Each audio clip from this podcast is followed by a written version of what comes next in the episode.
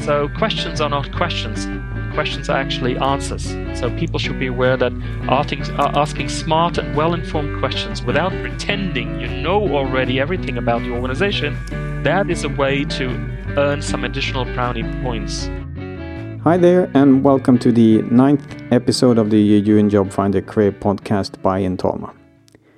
My name is Magnus Bucht, and for those of you listening to this podcast for the first time, this is a show for people who are interested in a career within the international development sector, working for international organizations such as the United Nations, European Union, development banks, intergovernmental or non governmental organizations. We're talking to people who are having a remarkable career in this field, trying to get their stories about how they once entered, choices that they have made, challenges that they have faced, and not least to hear what kind of advice they can share with us. Today we're going to talk to Jens Behrendt, who at the time of the interview was the Deputy Human Resources Director at the Organization for Security and Cooperation in Europe, OSCE. What you will find in this interview is that it's really packed with food for thought, independent on where you are in your career. Whether you're a new graduate or already a senior manager, I'm sure that you will find Jens' reflections, stories, and advice really worth listening to. He is a person who has, since the start of his career, has been going back and forth into international organizations, which also has given him some outside perspective on how these organizations work. As you will hear, he is a strong believer in multilateralism and what international organizations do and deliver and at the same time, he's also quite critical. Jens will also share personal stories, such as when he was taken hostage at an early point in his career. So, I hope you will enjoy this conversation, and without further ado, we'll get right into the interview.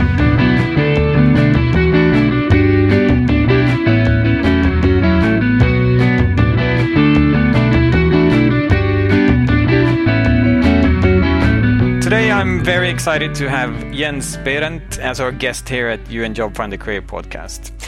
Jens, welcome and wonderful to have you with us. Thanks for the invitation. Very pleased about this. Great, Jens. So, Jens, Jens is the Deputy Director for Human Resources at the Organization for Security and Cooperation in Europe, OSCE. And you've had a career with, you've previously been working for the Center of International Peace Operations as their head of HR. You've always kept a close link to the academic world. And you've also been working for a number of years for the United Nations Development Programme, UNDP. So Jens, with that short summary, which I hope was correct, um, please tell us a bit more about who you are. Uh, thanks a lot. Yes, well, it is correct. And uh, one of the striking things that I experienced when I joined the uh, OSCE was everybody told me, "Oh, yes, you have a, a UNDP uh, background. The OSCE is not a development organization. We're security. We're political. We're the real guys." And I said, "Well, I don't quite understand because in terms of methodology, you work with projects, you do capacity building in our participating states, be it in Kosovo or Tajikistan or in uh, in Ukraine. We do training. Uh, we advise governments on uh, lawmaking and legislation. Um, all these things that other international organizations, including in the UN system, also do. Uh, so there are a lot of similarities, but there's, of course, this whole uh, identity about being different. Um, which uh, is quite striking when you when you join because you have to get used to this uh, kind of micro universe of a different multilateral organization. Um, so it was a bit of a, a learning experience here, but um, the the UN the UN experience was extremely valid and applicable and relevant for my work here with the OSCE. Uh, and a lot, especially in human resources management, the way we recruit, and the way we uh, contract people, the way we measure performance is very similar too. Because what we see is this kind of a mainstream uh, within multilateral organizations to do those things, and there's some mm. established practices. Um, so, in a way, moving from one organization to another is uh, is not that difficult, and a lot of my colleagues have done this. Hmm. So, so when you tell us when you were working with the, um, for example, UNDP, and and mm. where you where were you located? Have you been moving around in the world? Um, well, I joined as a as a JPO, a junior professional officer, in in '94.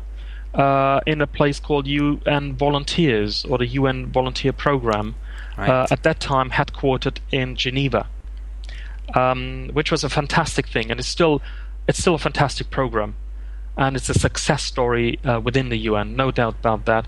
But I had the the um, the advantage of having worked in Africa before. I had two years of of post um, degree uh, experience. Uh, and I had I was a project coordinator in Ghana.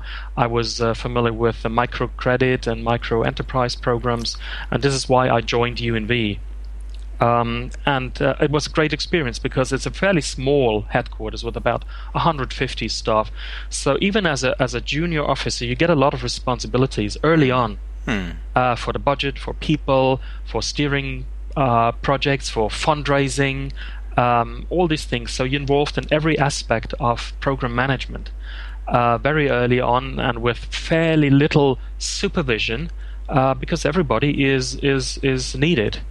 Um, so that was a wonderful experience and a, and a very intense learning period. Yeah. Uh, and that also gave me the the opportunity to move within the UNV program. We moved to Bonn as the first UN entity to join um, German Germany as a as a host country. Right. Uh, to set up the UN center in Bonn, and then uh, I became the uh, area manager for Southeast Asia. Um, and um, after well six years at uh, at uh, headquarters. Um, I did the next move and I moved to Jakarta to join the UNDP country office uh, to set up a program uh, uh, for local governance. Hmm. So it's um, it was wonderful to also leave headquarters and go back to the field. Right. Uh, because it uh, uh, always, I think it's very useful and it's, it's some advice to everyone to work in the UN. Uh, now that there's a whole discussion about mobility and people have to move around um, and uh, and they have to accept this. Uh, it's not only that you know it's a, it's a, it's a, it's an issue of of fairness within the organization that people move around and hmm. don't get stuck in Geneva or in New York all their career, but also in terms of establish your own uh, street credibility as a professional. Mm. And you capitalize on that and you benefit from that for the rest of your career if you've done different things in the field and headquarters. Mm. No, absolutely. And, and, you also learn a very important lesson, which is that um, there's not one UNDP or uh, just to take as an example of a, of a, of a field-based decentralized organization, because there are like 150, because each country office is very different. And the headquarters in New York or the UNV headquarters in Bonn is very far away, like sometimes a different planet. Hmm. And you have to manage your own program, you have to find your own solutions in the place where you are. Um, and um, despite modern technology and all that, you still have to be an independent professional in your own duty station. Absolutely. No, that's really interesting. I think, it, and we can see some similarities. I mean, we um, had a previous discussion with Julia Watt um, from yep. ITU, who also started as a as a JPO, and um, I did that as well in, mm. in my career. And and the, uh, we've also written a, a, good article, I would say, about the, um, the UNV, so mm-hmm. which is mm-hmm. also an excellent entry point into yep. the um, into this sector. Yeah. So that's thank you for sharing that, Jens. Um, I mean, as we can hear, you've had a very interesting career so far, and, and we'll get more into that um, soon. Um, but tell us why? What was it that made you wanted to step into this sector, and, what was the um, what was the the first entry point? You said that you were working in in in Ghana. Was it the um, mm-hmm before you even joined UNV. So, yes, what, what made you drawn to this sector? Um, when I start, when I studied political science, uh, before I was very much interested in like political theories and uh, and sociology and all that. And as it, I think for many people, um, what happened is uh, that I met one person who kind of pulled me into this whole international world and it was about East Asia and China. and she made a, a, huge difference to my professional life. And I told her later on, when I uh, bumped into her at university, that you know you don't probably you don't even know your impact on me. Right. in, in, hindsight, I must say, you know, you, you left a mark on on my life in terms of, well, getting fascinated about international relations. Um, and uh, this is where I focused my studies on. Then I moved on to the German Development Institute for a nine-month trainee program in development management, and I spent a couple of months in Pakistan in the in the in the on the Afghan border to do research. And then I got a job offer from one of the German NGOs, a large political foundation, to join their country office in uh, in Ghana, which was uh, in the uh, early 90s, mm. soon after their first free and fair elections. And it was a lot of things to do, and it was a fantastic experience. And as I said in my previous answer about about being remote from, from headquarters. That was a time when, when there was no internet, there was no email, there was no not even the fax machine worked. Sometimes no. uh, sending a letter took like three weeks, right. and we got the reply back after another two weeks. In the meantime, we had to find a solution. yeah. so we're much on our own, and it was uh, it was fun. It was uh, it was great, and we still do. I think delivered some quality work uh, without getting 200 emails a day. No, exactly. I'm sure you did. So, Ian, I'm sure you. I mean, listening to you, we can hear that you have lots of stories that you can share with us. But could you give a, give us maybe one example of, of um, kind of experience that you would like to share with us? A story that you've been that you're proud of, or that has been really rewarding for you. Well, certainly something. I, I actually went back to Ghana in, uh, in about well five years well five years from uh, uh, uh back in in 2010 five years ago um, for another occasion for a conference. And I visited my my in in, in brackets my old uh, project. And uh, uh, in the in the early 90s we established what we call the business advisory center for small entrepreneurs car mechanics uh, to get some training and uh, funding support and all these things. And it still exists. It's still around Hmm. Um, so in terms of you know sustainability as a catchword, um, we have tried even in the 90s to make this more self-sustaining in terms of you know also getting uh, income from people paying for the service, which was almost a taboo at that time. That right. you can't have poor people paying for something. Hmm. Well, we actually did it, and um, of course customized to what people could do and uh, it, it, it, paid off in, in a way that it's it's still functions and it still provides you know the services to uh, to the local uh, business people um, so obviously you know we've uh, done a, a, few good things and it's appreciated and uh, and also of course thanks to the more stable environment in in that country mm. of course the kind of uh, the uh, the, po- the political climate was such that it allowed for some project to to be sustainable. Hmm. But unfortunately, many other countries was not the case. So, of course, one thing is to celebrate some some success, but also be aware of uh, of the failures that you, you go through. And sometimes you, it's not within your own control. No, exactly.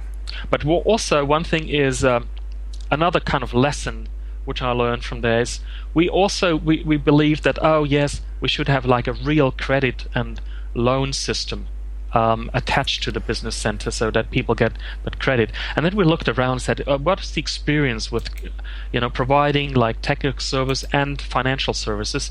And we did we, we did take a decision to say, no, money is not what we could do well, and it would undermine the other things we do. So we take a deliberate decision not to go into the uh, the, the, the banking, the retail banking. Um, so sometimes you also have to just keep your hands off things mm. because you may do more damage than good. Right. And I think some some of the uh, some of the development agencies have some difficulty to say, well, there are five other organizations doing that already. Why do we have to be the sixth one? Right. And if we're really not good technically, if we don't have the expertise in the long run, let's not do it. Right. Uh, which is not always easy to defend. Um, but um, I think it, it did something good. Yeah, yeah, no, that, that uh, because I, I, guess not only if you start up a new expertise, but in a way you could also create some competition between actors. Yeah. uh, on the other hand, you know, sometimes it's, and this is an experience I had in Indonesia. Uh, again, I joined. I had the privilege of joining at a very uh, exciting time after Suharto uh, was uh, was uh, ousted from his office as a president, and a lot of things happened in the country. There was this whole idea of let's uh, let's strengthen the, the cities and the municipalities. Let's create a new political culture, and UNDP was to be at the forefront of, of, of international support to that. Hmm. Uh, but however, there were only other uh, also other organizations, including you know the Asian Development Bank and the World Bank and some bilateral donors, and everybody wanted to do the same thing. Hmm. So these poor counterparts, you know, they had lots of delegations every week, and uh, there were kind of money was thrown at them almost, and um, and then UNDP had the idea of, well, let's coordinate everything we do with everything else happening in this area and with all the other donors. And it, you know, w- which made us being kind of almost paralyzed. Uh, we have to wait for the World Bank until they have managed their program and they can start with the implementation and all. So in the end, we did nothing because we were waiting to be, you know, to be part of a larger effort, which didn't occur. Mm. Uh, so sometimes, you know, you, you, you, coordination is a nice thing, but it, it's just not realistic. No. Um, and we made a painful uh, experience in terms of, well, we were inactive for months and months because, you know, obviously not, the rest was not waiting for UNDP to be coordinating this. no, no. so the world is moving on, and we should have done it as Unity, just do our own thing sometimes, carve out our own niche, and do it well. Yeah. Well, we all learn by experience, right? well, great, uh, Jens. Thanks for you for sharing that. Um, well, going from those um, experience that you've had that you can say that has been, um, of course, rewarding from you. What would you say have been the the uh, maybe the greatest challenge? I mean, the things that really have kept you awake at night. When we had a discussion here before the we started the, the podcast, mm. um, you were mentioning mentioning some of the challenges that you faced with OSCE. So, uh, but maybe that's not what has been the greatest challenge. But tell us something about um, the, the, types of questions or issues that have been keeping you awake at night. well, um, different things. Um, of course, now since I'm I'm working for the OSCE, which is a large security organization. Of course, we have teams and people and colleagues uh, uh, on the ground in areas which are high risk and hostile, um, including Ukraine, but not only Ukraine. Um, and before working for UN volunteers, we had, uh, of course, large contingents of volunteers in South Sudan and Darfur and in Timor Leste and other people at times when there was warfare and there was, uh, uh, of course, also the UN became a target, hmm. Uh, unlike you know many decades before. Um, now, blue helmets and the civilians were not kind of untouchables anymore, um, and uh, and that, of course, sometimes you know you had. Um, you were wondering, you know, will I wake up the next day with, uh, you know, somebody who suffered from an attack hmm. or, or casualties, uh, which we actually had, sadly enough. Um, so that that that's one thing that is of course also leaves kind of a, a psychological impact on you. Hmm. Um, this constant concern about people working for you, but uh, in a place where you can only help so much. Hmm. Um, and uh, they expose themselves to a risk. They do that um, consciously, um, and of course we try to to help them with everything we can to minimize that risk. But they have to be aware when you and this is where you join such a you know kind of emergency operation. Also, as a humanitarian aid worker, mm. you have to be aware. You take some risk. It's calculated risk, but um, uh, sometimes you know things are not uh, under your control. I, I, I, was taken hostage at one stage in, in, in northern Ghana in 2000 in, in 94 oh. um, for uh, for only for like half a day, but it was very critical, and I was uh, I was uh, quite close to be to be shot. Uh, and it was kind of a, a, coincidence with many unfortunate things happening at the same time. Uh, nobody was to blame for that, mm. um, but it just happened, and and it just reminds you that sometimes you're walking a thin line, um, and um, but it did not um, change my commitment or determination to work in the, in, in for international organizations. Um, uh, certainly, this one one source of concern is the security uh, for yourself or co- for colleagues. Hmm. Um, um, of course, another thing is um, this is more like the homemade, the domestic scene in international organizations, which are which is not specific to them because it can happen in any large bureaucracy, which is office politics. Um, uh, sometimes it's politics with a capital P. Mm-hmm. Um, because it's it's you know it's uh, uh, international organizations are very hierarchical. Sometimes I I, I uh, jokingly refer to them as feudal societies. Uh, I think it has changed a lot because there's a whole new generation of managers with a different approach and more inclusive, participatory approaches and and and a better understanding of team dynamics and team building. However, um, you know, still sometimes it's hard to work the system, and sometimes you're stuck uh, in the bureaucracy, and, and sometimes you don't get good things through, and, and because uh, your your director has uh, previously said that this is not gonna some, be something that he supports or she. Um, so you get stuck for reasons that uh, you don't see as rational.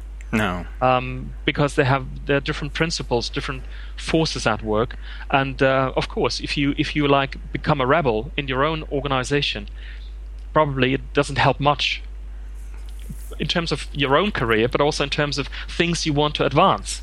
No. So the question is, uh, how kind of you, you, find this kind of mm, you know um, balance between your loyalty, but also um, you know your own red lines in terms of what do you want to accept, what are you fighting for, mm. what do you really want to put your energy behind, and what are things that you can't win.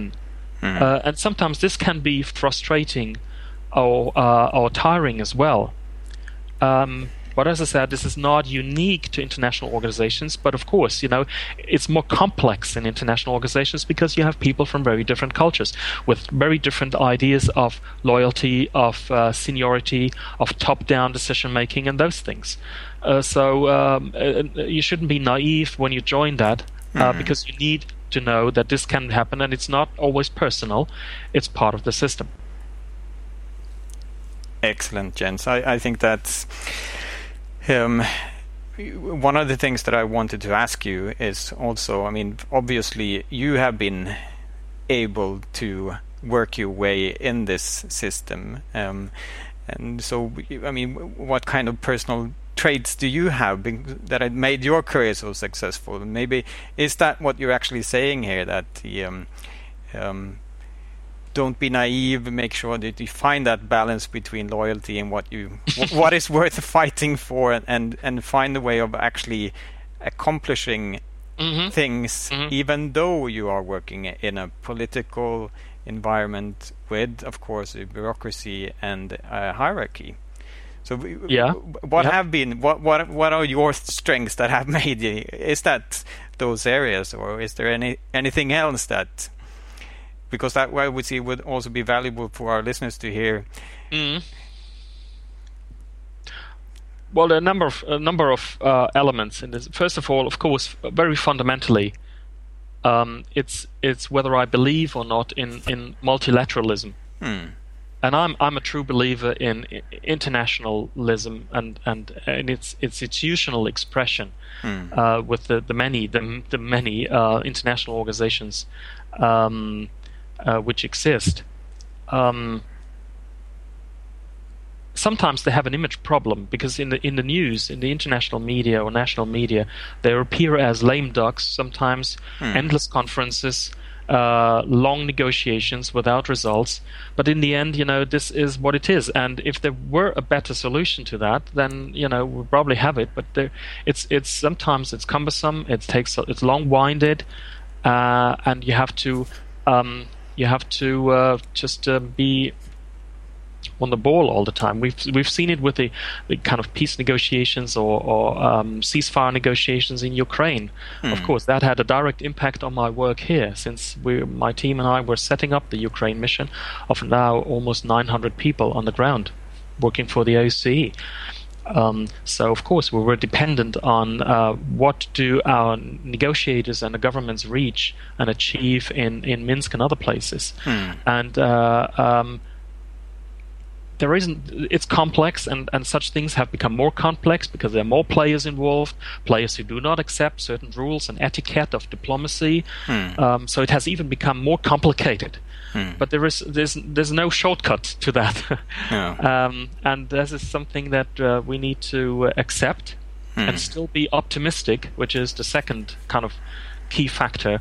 Um, and a third one is um, in terms of career and what, what helps you is I think it helps you to project yourself as a as an as a as a reliable and uh, constructive and also consistent professional.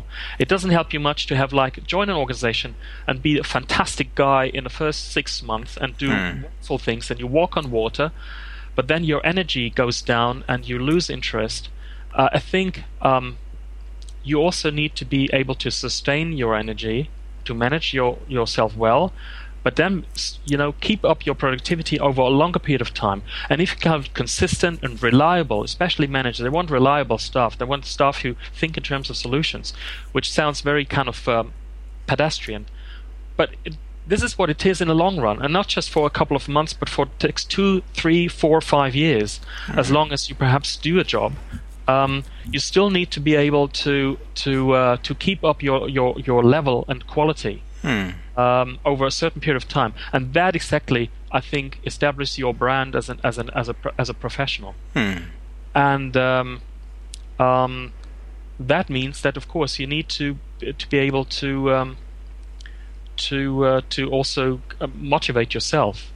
Um, and of course, this is what uh, what resilience um, means in terms of you know even if you have setbacks, you're frustrated because your proposal was turned down. Uh, just accept it. Sometimes you know you have to live with that, and you go on and do the next things. Um, and what is absolutely key in this is that you're surrounded by people uh, that you have a good rapport with. Uh, so, y as a as a key ingredient in career, you have to be able to to uh, to be on good terms with people, uh, to establish an, a network. Of course, if you're thrown into like a a, a field operation, uh, be it humanitarian or others, you have to be able to establish a, a kind of a reliable relationship within even a few days. It's you're not made for that.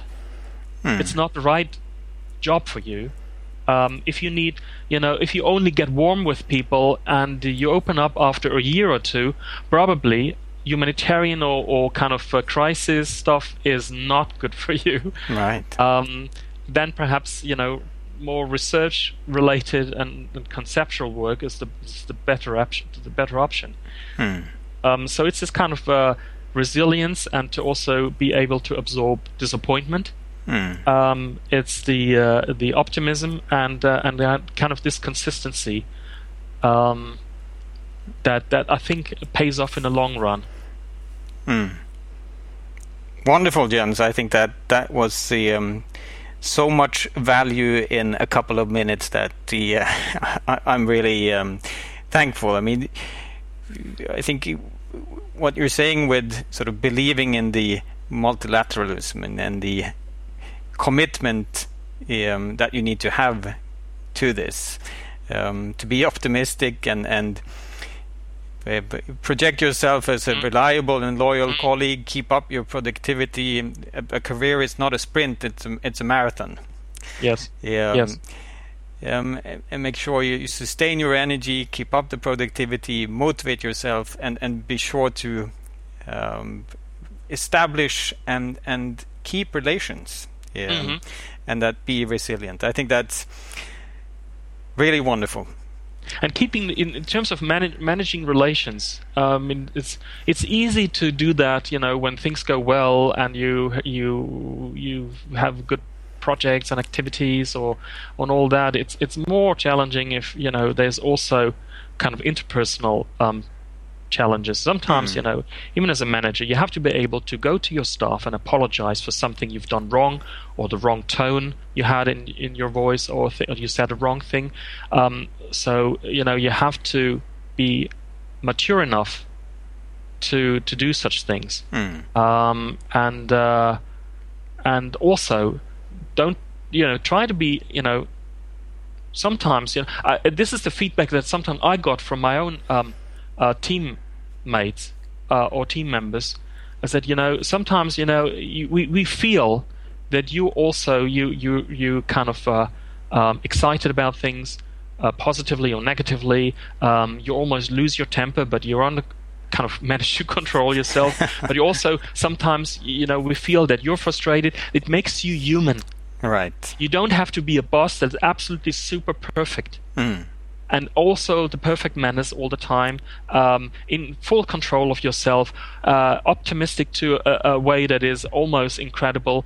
Um, sometimes they want to see that um, I also have my limitations and I'm a human being. It makes me more authentic.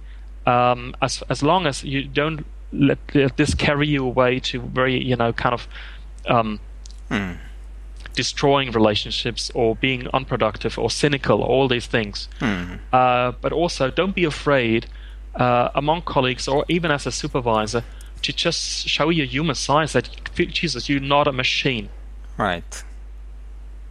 And it pays off, uh, uh I think, a, great deal. Hmm.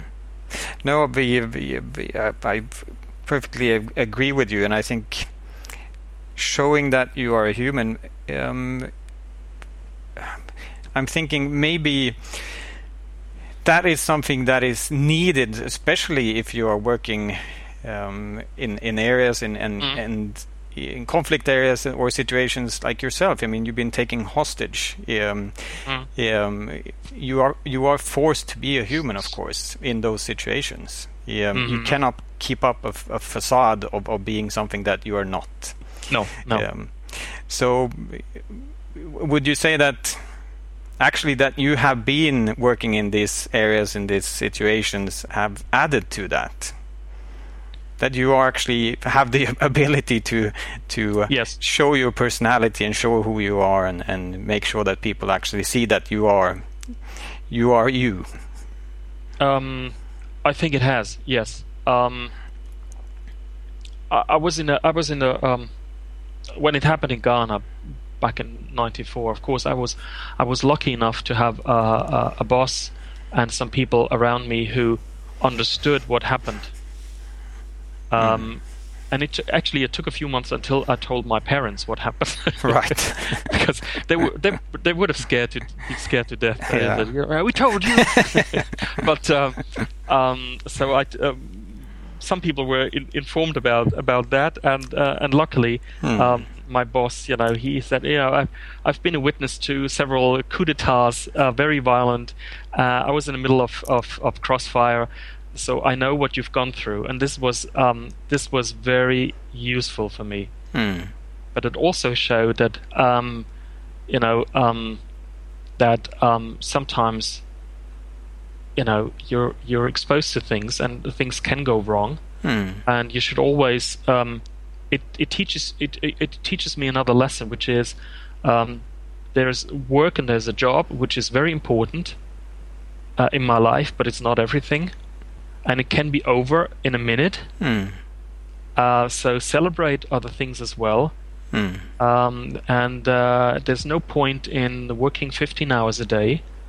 Uh, first of all, you may not be productive, not even 12 or 10 hours.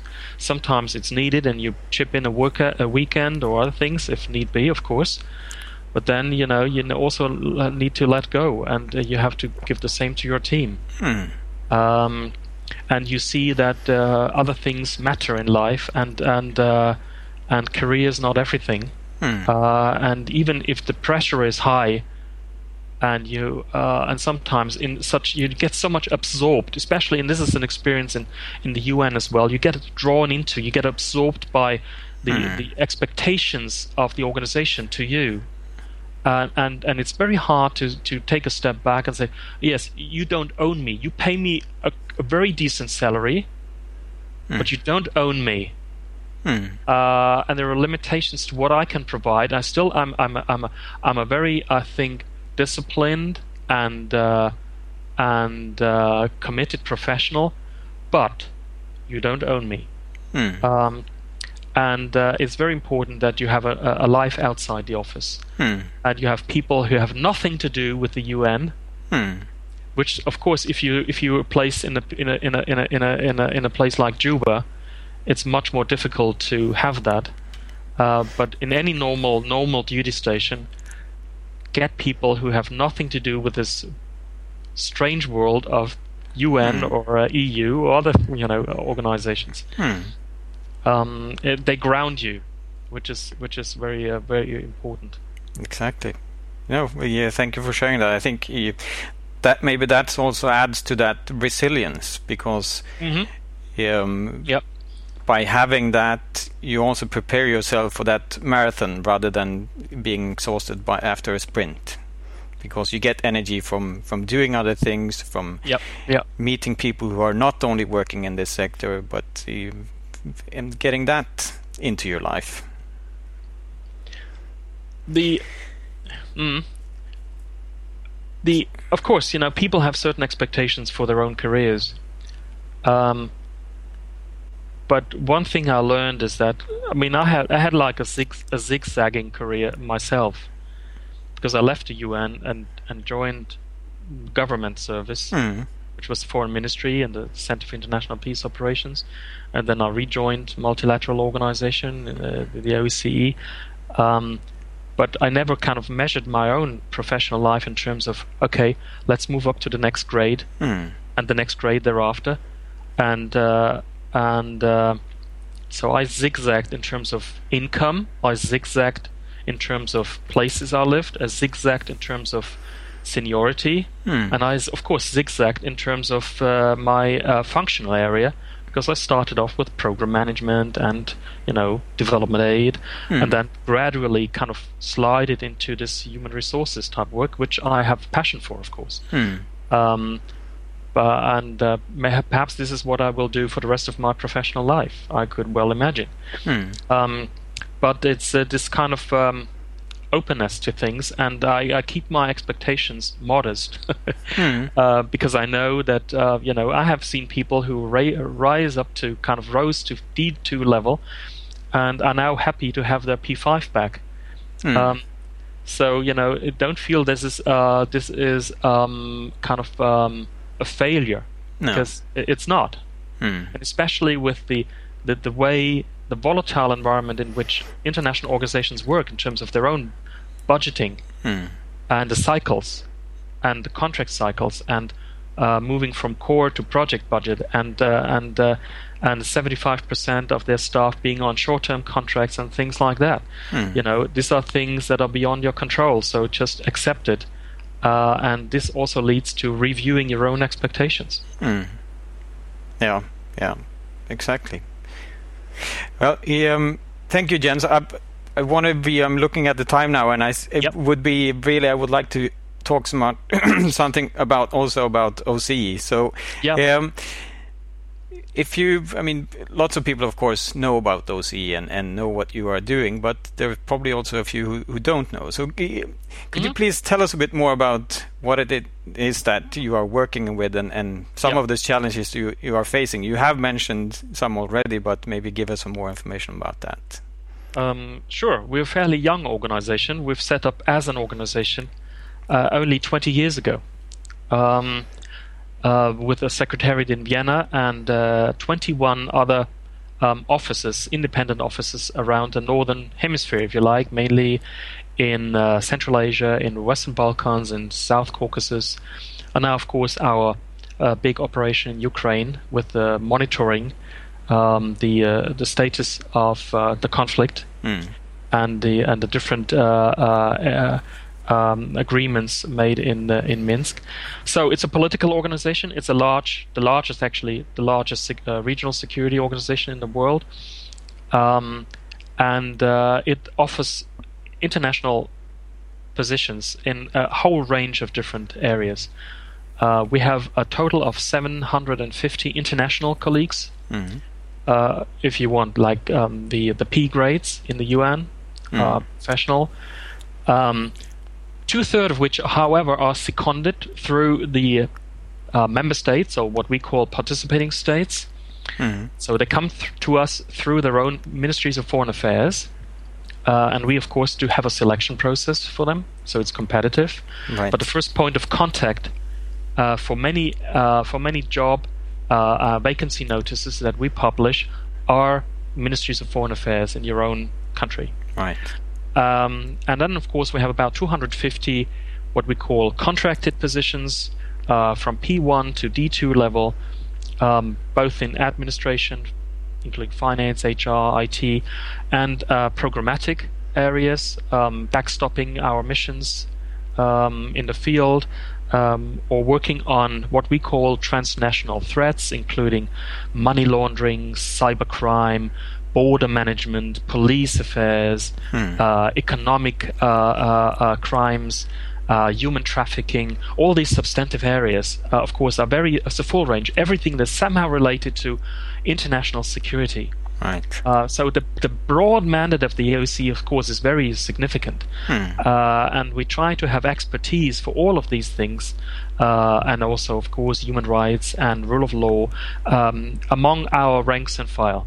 So it's it's fairly broad in terms of the professional uh, uh, areas that we look for, and of course, for some jobs we need people who speak Russian. Otherwise, it's English. Hmm. Uh, and who have a background in uh, in kind of uh, governance issues uh, in different areas, because obviously we don't have executive functions, we have advisory functions. So we advise governments on how to improve their governance in certain security matters. Hmm. Um, this is this is what we do. Um, in the future, what of course you know we do scenarios as well as you know in terms of what will the OSCE in ten years look like. Um, probably the times of like having large scale long term missions, uh, like in Kosovo, Bosnia, other places where we still are, hmm. um, may be. Uh, uh, coming to an end, uh, with, especially with those countries who move closer to the European Union, who have uh, a more stable um, situation. Um, so the OSCE's trademark probably will be to be the, the, the, organization of choice when it comes to deploying quick, large scale missions to monitor, to observe, to inspect uh, as an organization uh, which is um, really um, inclusive for East and West. Hmm and which is a place where these countries and conflict parties can talk, uh, uh, which probably other regional organizations cannot provide for.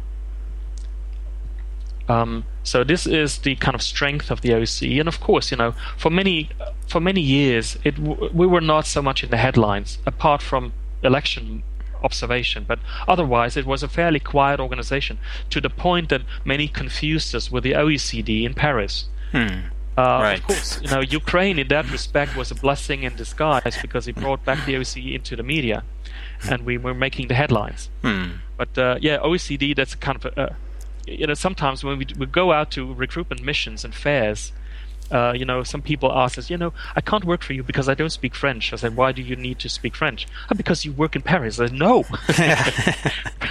Our secretariat is in Vienna, and we have places, you know, in, in, in uh, we have offices in, in, in, 22 different places. Yeah. Um, hmm. so, um, of course, we advertise all our positions um, on our website, mm. osce.org, um, both for seconded uh, contracted but also short-term opportunities. And we do the usual. Um, um, we have the usual selection methodology in terms of written test and interview, um, and and those things. So nothing special, hmm. Um, and nothing unpredictable. Oh, so if you look at now, maybe in the in the near future, are there any specific areas that you are specifically targeting? I mean, key areas or regions or um, skill sets that you are in need of?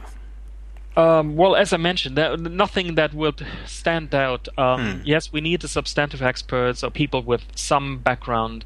Um, for example, kind of a human rights expert for Ukraine, or um, somebody to uh, to um, as a, a, kind of a program officer for human trafficking. Hmm. So this is something that is in high demand. We um, we uh, published a few positions recently, and and we were flooded with applications. because this is uh, uh, something you know a job human trafficking you need to be aware of some of the international mechanisms of course the magnitude of the problem um, and then have the, the tra- what we call and the rest of the the HR world called transfer, trans, uh, transferable skills Hmm. in terms of you know you need to know what the project cycle is about because that's the format in which we work. Um, you need to be good in drafting Hmm. in English Hmm. uh, without your supervisor spending two hours a day editing what you did. Right. that's very important. Um, and uh, and uh, of course, uh, you know, be able to to make presentations. Um, th- th- whether you are at the P2 level, at the more junior level, or the P5 as a as a team leader or a section manager, you know, you still have to have that. Yeah.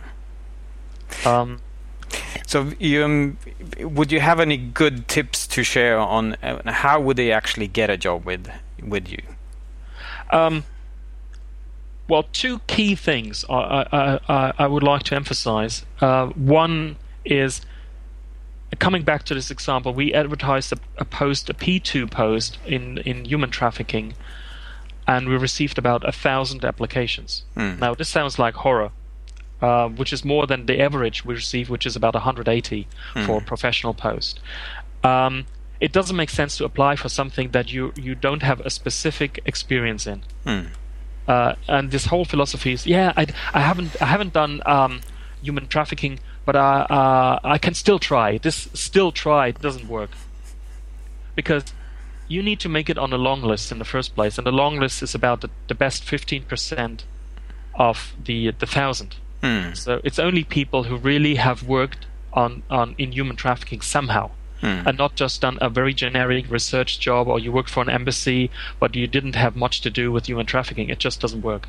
Hmm. So the one thing is target your application, and you have to have something that is really um, uh, specific to the job. The second thing is many people come to it's still. I mean, I'm still surprised about that. But they they, they enter the room, and the, the interview panel um, is sitting around the table, and they and they and and of course there there are two things. One is we want to know. We, we start up with a, a, the usual warm up question to get them into talking mode, which is, you know, tell us a bit why you're motivated to apply for the job and what, what about yourself. And people are not prepared to give like a, a, a two minute selling pitch of themselves. I said, you know, this is kind of the thread that runs through my professional life to summarize things rather than being like simply chronological, they're not able to give like a, a gist of really what they are as professionals. Hmm. So this can be prepared and it can be rehearsed. So please, applicants should do that. Right. And the other thing is that sometimes, you know, they they have no idea about the OSCE, Hmm. and we don't expect them to be insiders. We don't expect them to be knowledgeable about the organization, Hmm. but they have to do some research. Hmm. And luckily, you know, there are ways to get that information about what's cooking in the OSCE. Hmm. Just you know, people can talk to their foreign affairs uh, or foreign ministries. They all have a delegation here in Vienna, and most of them are very happy and pleased to help applicants with some information about, you know, this is what is on the agenda of the OSCE. These are some of the key challenges. Um, and these are uh, things you should know about the structure, apart from the reading the website. Research a little Hmm. uh, and I think from from from from applicants' own governments, this can be provided, and usually people are very happy to share that. Yeah. Right. So im- sometimes it only takes like a, a few phone calls to get that. Um, this even if you're outside your own country, you can still get do that. Um, and uh, uh, it's just also, you know, it shows in the it shows in the questions. You know, at the end of the interview, of course, we give people the opportunity to ask questions, and we had cases like, "Okay, yeah, tell me about what the OSCE is doing," Right. which is absolutely ridiculous. uh, and it's embarrassing to everyone in the room. yeah. Um, so questions are not questions; questions are actually answers. Right. So people should be aware that asking, uh, asking smart and well-informed questions without pretending you know already everything about the organization, Hmm. that is a way to earn some additional brownie points. Brownie points with us. um, because it also reflects an interest, a genuine interest in what we do. Hmm. And uh, and that kind of well, you know, kind of wraps up your your performance in the interview. Right. Excellent. Um, so, but it's very it's very basic. But the, the funny thing is, during all my years in HR, you still have very limited number of people who actually did it. Yes. Yeah. And it's it's it's sad because this is not a very you know a, a, a very big thing to to to uh, to do. You know, it's very uh, fundamental in your preparations for an interview. Mm. Exactly. Absolutely. Thank you, Jens. No, I think that make sure you meet the requirements for the position. Be if, yep. if you are called for an interview, make sure that you are pre- prepared for the interview.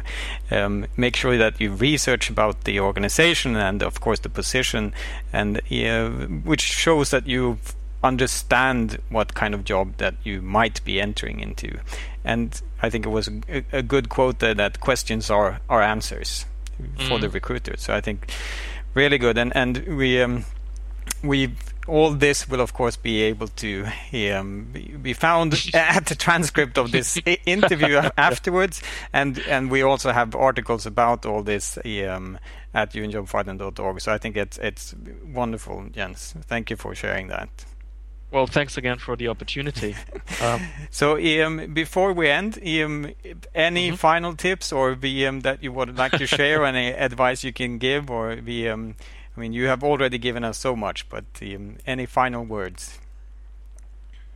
Well, I would only encourage to to um, people to you know seek an international career with all the downs and ups, um, with all the, the, challenges in a career life fit or work life balance, and um, but it's uh, it's highly rewarding, mm. and uh, um, but at the same time, you know, I, I felt it also was uh, good for me to leave the um, the world of international organizations for some time in between, and then come back with a new perspective.